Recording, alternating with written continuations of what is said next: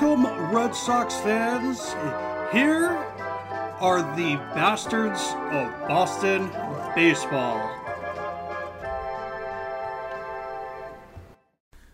Welcome, everyone, for another edition of Red Sox Deep Dives. This episode is going to be almost entirely about the Red Sox bullpen. There's plenty to get into as far as moves that could be made. Could we see different alignments in the coming days and weeks? Back with me for this episode, Andrew Dwan, Job Goddard. Are you guys ready? More ready than half the bullpen is. Let's go. My favorite episode of the week. Let's do it. So, Barnes blew in game one his fourth game in the last, what, couple series, something like that. One of them wasn't a save situation previously. How Fourth in his last uh, 15 games.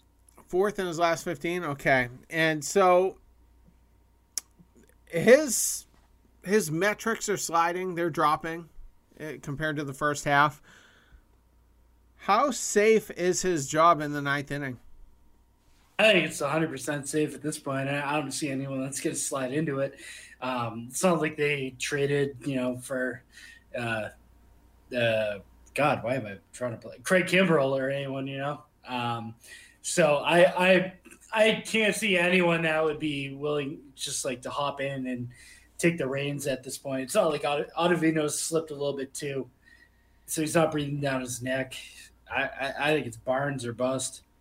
I think it's very safe, unfortunately, um, because I think he started to slip when he signed a contract extension, and I think the numbers show that when someone's breathing down these guys' necks, their competitive fire takes them to another level as does a contract year. So as much as I think we got Barnes for two more years at a good price tag, he's starting to slip a little bit, and I wonder if there's no coincidence there.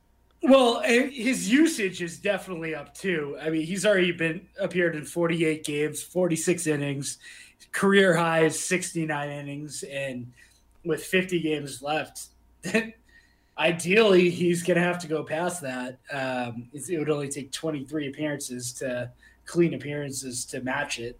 Um, I think they definitely relied on him a lot. I think they you know, that's how they got off to as good of a first half as they did, where they pushed guys to maybe their limit, and it's coming back a little bit. Matt Barnes pitched in the All Star game, pitched like forty pitches. By the way, I was a little drunk at the game, and I was yelling at uh, uh, Kevin Cash. I was a little angry, so I don't know. It, that that didn't help him. Cash probably wanted to make sure he had his Tommy John surgery scheduled right? by the end of the week. But I'm not ready to say that they're going to take him out of that role. But I'm pretty concerned right now because his curveball does not have the bite that it had pre sticky stuff being banned. And you look at that outing against Tampa he's afraid to attack the zone. I mean, that was the big change. He w- he was attacking the zone because they couldn't hit it. You know, he he had enough spin and and whatever and and when you look at that outing in game one, he was trying to attack the edges of the zone and the corners and whatnot, and he wasn't able to locate. He wasn't able to locate. And he walked a couple of guys and I think the book is out on him. I think the better teams in the American League, luckily, we won't be facing many of them for a little while, but uh, and we won't be facing Toronto again, thank God. But I think he's going to struggle, and I think the Red Sox are going to learn the hard way that he's probably not a closer in the post sticky stuff era. It worked out great for a couple of months, like everyone else on this team. But I think he's I, a closer. No, and I I know Lou Merloni threw a tweet out there with all of his pre and post crackdown numbers, and they there was no difference in spin rate. I I think he's just been afraid to attack guys. I think there's been a downtick in velocity a little bit. And the Matt Barnes we saw, we're like, who the who the heck is this? He was pumping strike one every single batter, and it was just like, this is amazing. This is refreshing. This is a guy we haven't seen before, and we're not getting that right. Yeah, I think that's part of it. Uh, the big part to me is not velocity; it's confidence. He seems to have lost a little bit of confidence in his fastball, and he's a little bit too reliant on that great curveball that he has, which I love. When Matt Barnes is going, the curveball gets swings and misses at an exorbitant rate, especially late in counts when you can use it as kind of a waste pitch. The curveball as the first pitch diminishes a whole at bat. If you attack a guy with a curveball with the first pitch, then he's seen it. And then when it comes to getting maybe two strikes on a hitter, he's sitting there, he's waiting on the curveball. He's going to do more damage with it. And when Barnes gotten into trouble in the past, not even just this year, it's because he throws too many pitches outside the zone, walks too many guys, or he grooves one because he's behind in the count. If he can pump strike one in there at 97, the way he was doing in the first half, he's going to be fine. If he pumps 95 in there, he's going to be fine. But if he's worried about pumping 95 and therefore is only throwing the curveball as the first pitch, he's going to struggle. And this bullpen doesn't have right now another guy who's fresh who can step up. We're, we're going to live and die by Matt Barnes. Matt Barnes was not good, admittedly, in the last couple of appearances. Terry, Andrew, do you guys know what Matt Barnes' numbers are when he has one day of rest? They're probably not great. When he has no rest, his ERA is a little bit higher than four. When he has one day of rest, his ERA drops two and a half runs. So when you threw him out there against Toronto, I'm going to use Toronto because that was the most recent real implosion that was Matt Barnes' fault, in my opinion. You knew he had no rest. He had very few bullets in the tank, and he left an absolute hanger to George Springer. And then in this Tampa series, he was picking around the edge of the zone with the curveball, and the only time he threw a fastball was absolutely crushed because it was a 2 1 count. The hitter is looking fastball middle in. He got fastball middle in, and whether you're Chapman or Barnes or Pedro or Clemens, if they know what pitch is coming, unless you're Mariano Rivera, big league hitters can hit it. So he needs to just be a little bit better at controlling the strike zone early in the count, getting ahead so he can use that devastating curveball to his advantage instead of to his disadvantage. His curveball to me doesn't seem to have the same bite that it did have previously. So whether you can attribute that to spin rate or, or whatever, uh, maybe maybe it's still a, a general issue of grip on the ball. I don't know. His strikeout percentage uh, before July was 49%. He struck out 49% of the batters he faced. That was a 15 point whatever strikeout per nine, which is insanely high. It must it was probably top 3 or 4 in the league, excuse me, if not higher. Since July, it's gone from the start of July, it's gone from 49%, excuse me, 45% all the way down to 29%. So that's a significant drop. His walk rate also went from 7% to now 11% since July. And his strikeout per nine now, after July 1st, is uh, 10 something. So it's it's a noticeable decline. And I think there's a good chance we're going to lose some games. We're going to lose some games because of Matt Barnes. And and then we're going to be asking the question when it might be a little bit too late. And I get it. There's no ideal replacement for Matt Barnes. There isn't. It doesn't exist. You you could give it to Ottavino, but he's been scuffling. Josh Taylor. Well, Taylor, good point. I, you Yes, could he's- you could make a case. You could make a case. That, has he been? He's been He's a not been off lights out A right now. I'm not. I'm not saying he's been lights out. He wasn't even that great today. Um, he hasn't been that great for the last couple of weeks because Yeah, of high usage. I mean, his last 15 games, he's got a 159 whip with a ERA about four. Yeah, not great, not great. His his numbers are, have been bad. Everyone's been bad. So I'm gonna just And- take the last couple weeks with a grain of salt. Are are He are we? Go ahead, go ahead, Andrew. Sorry, I was just gonna say, are we having this discussion? If Whitlock didn't have his worst game of the year, I think it was just one of those like everything just all eh, all the proverbial crap hit the fan at the same it's time for their David entire. Ryan's like, oh, you're the he's They the best pitcher. Love it. DeGrom, They love doing that. They love it.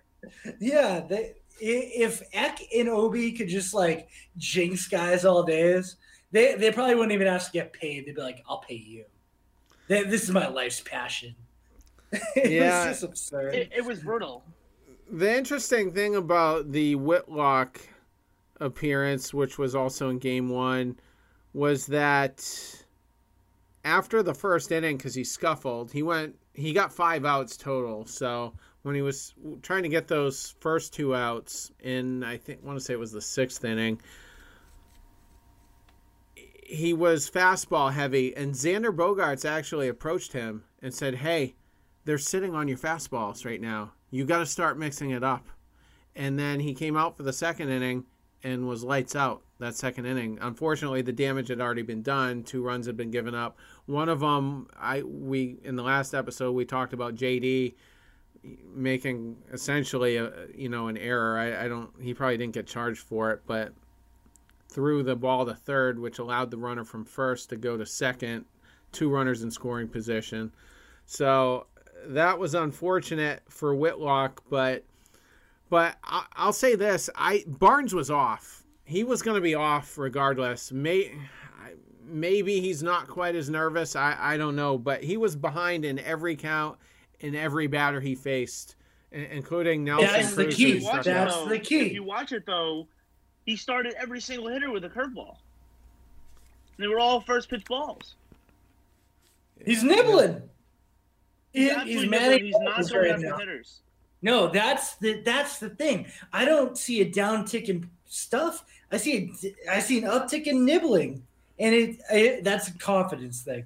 And I think we saw that with JD in the uh, dugout after the end of the game. Yeah, He I was like, he's trying to be too perfect. Yeah, and you can't.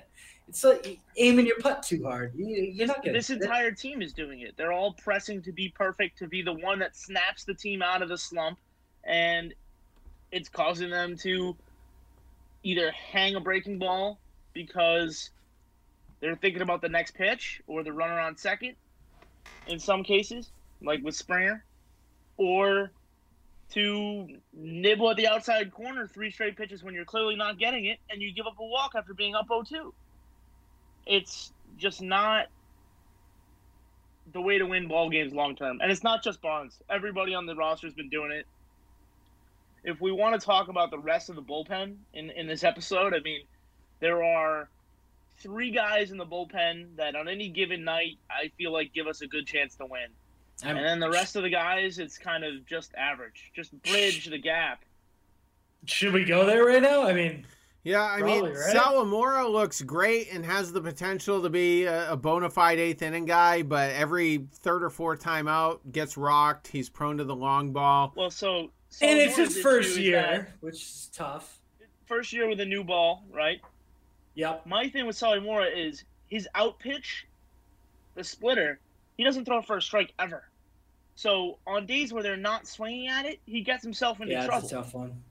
right? And that's not his own. That's not necessarily his fault so much. But if he doesn't pump the gas in at 97 and, and get strikes with it, if he's not controlling the fastball, they're just not going to swing. So that's kind of where he gets himself into trouble. Is he throws the fastball for balls and then he goes to the splitter and they just they just lay off it. Can, can we title this episode the Darwinzon appreciation thread? Because you don't appreciate him as much until he's gone. And, Gone. You know, we're noticing it so hard. Yeah, it's oh like Mr. Toad's wild ride when he's out there, but more often than not, he's been, I mean, acceptably passable. Uh, much better than the other guys. Yeah, exactly. Well, I mean, he's kind of in the same rhythm as Sawamura. I feel like every third or fourth time Yeah, I out, think he's fair. just he just loses it. So, it, But if Where's you it have him going? Versus a guy like Robles, right? Uh, Robles, it's like yeah, every other time he loses it. yeah. So you really I need wanna see- the difference. I want to see Robles just load up on Spider Tack because I think if he could get a grip, he'd be an amazing pitcher and just do it till he get caught. Because he's got a filthy fastball. Just load up, dude. Who gives Do it till he gets caught and then DFA him. Be like, Yeah. sorry, this guy sucks. we tried. Um, Brasier, Ryan Brasier could probably. I wouldn't be shocked to see him at some point in this Orioles series.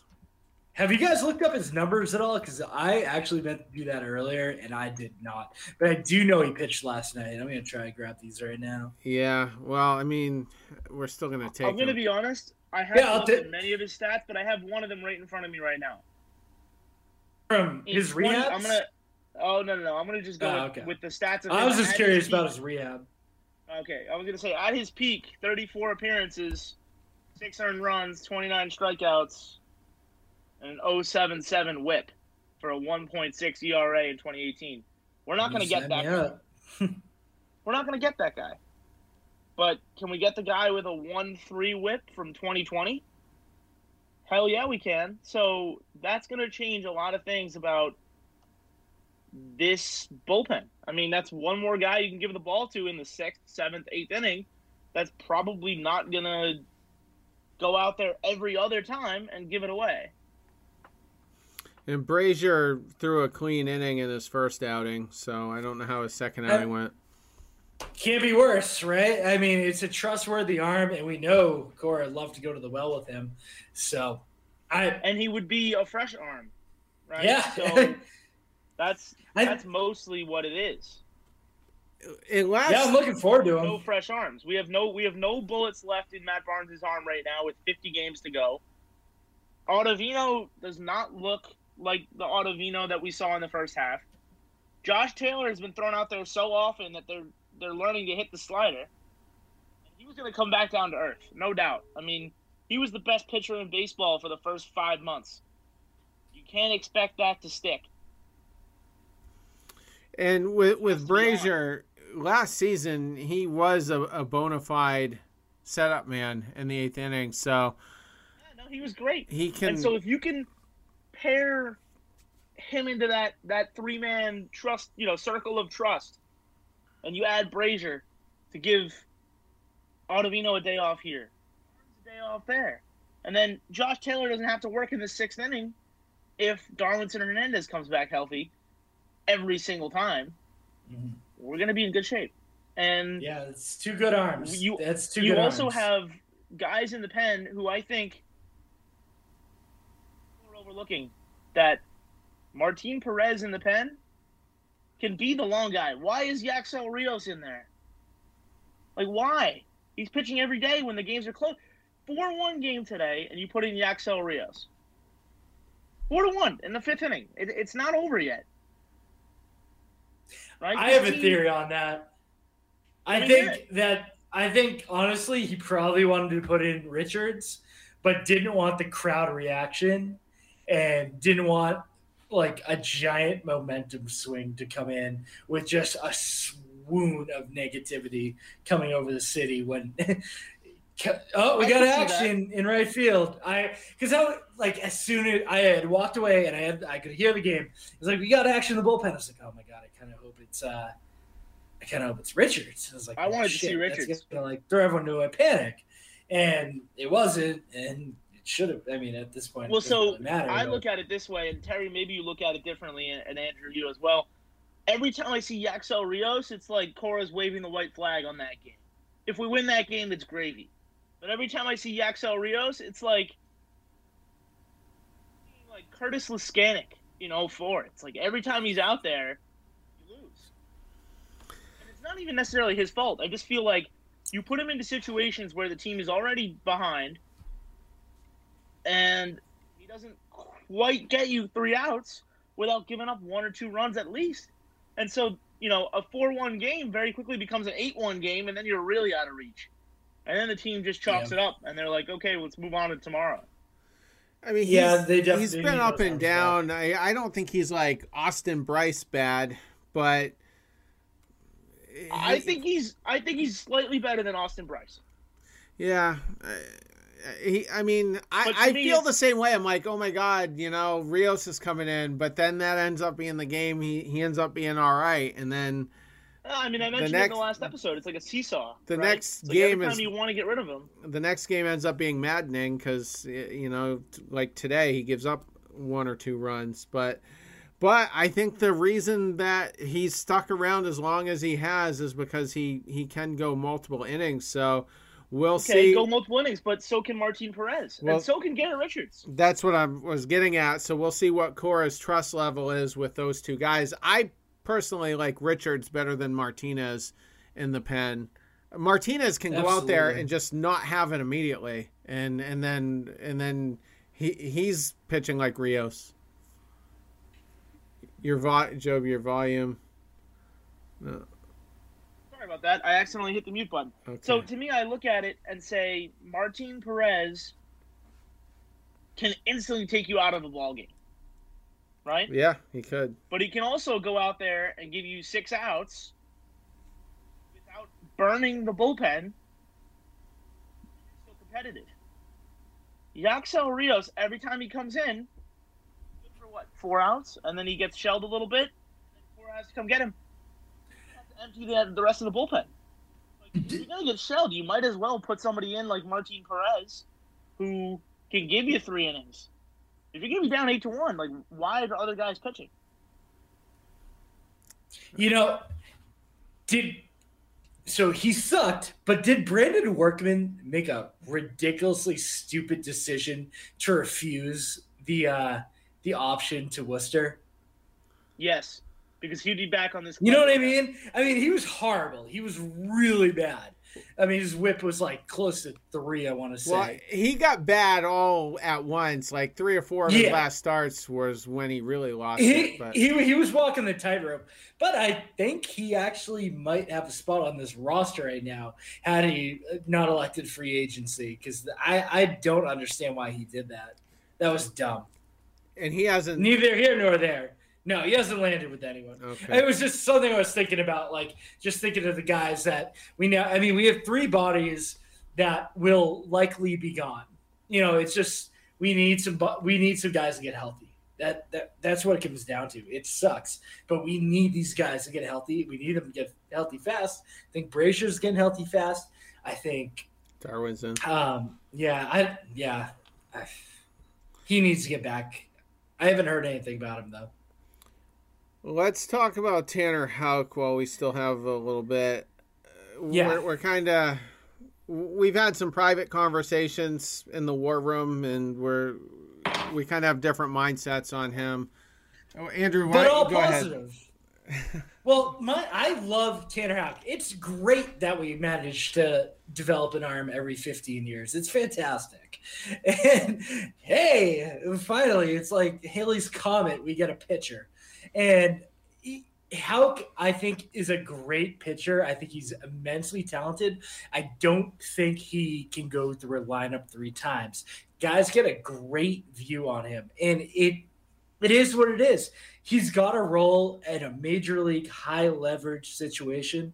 I don't know if they have to piggyback him with someone else. I think if he's on a different organization, maybe we see a starter that goes two. Like, think of what Tampa could have done with what was it, Rasputin or whatever his name was on uh, Thursday. Imagine him going. Four- yeah, him going four, and then you put Houck in, or you, him going three, and then you put Houck in for five, and then you put your closer in. Shutdown game. I I just don't see a situation where you, Tanner Houck is a sixth inning pitcher, and I, I I- I on t- you do well if he, He, gets to develop a third pitch. That's how it well happens. yeah, but uh, is he going to? That splitter was very ineffective today. Well, He got, couldn't throw it for a Okay. strike. It was I'm high not- and outside every time. Develop it this season. But going into Yeah. next season, if he develops a third pitch, Well, that'd be uh, like phenomenal. Yeah, say, say I'm all for it. With Garrett Whitlock and, and borrows that changeup. Well, then there's Matt just straight Andriese is the. Matt Andriese Matt is gonna have Andriese is the next pitching coach for the Red Sox, Matt Right? Andriese. Him and Davey Bush just co-pitching coaches. But no, Get him all out of the bullpen let me let the me throw my theory really quick. I'm gonna be really fast Go with for it. this. Tanner Houck would make a great closer, and he Ugh, could give I you don't a. want that. Go ahead. But Yeah, if go- he can't be a starter, why not put him in the second most important pitching uh, role?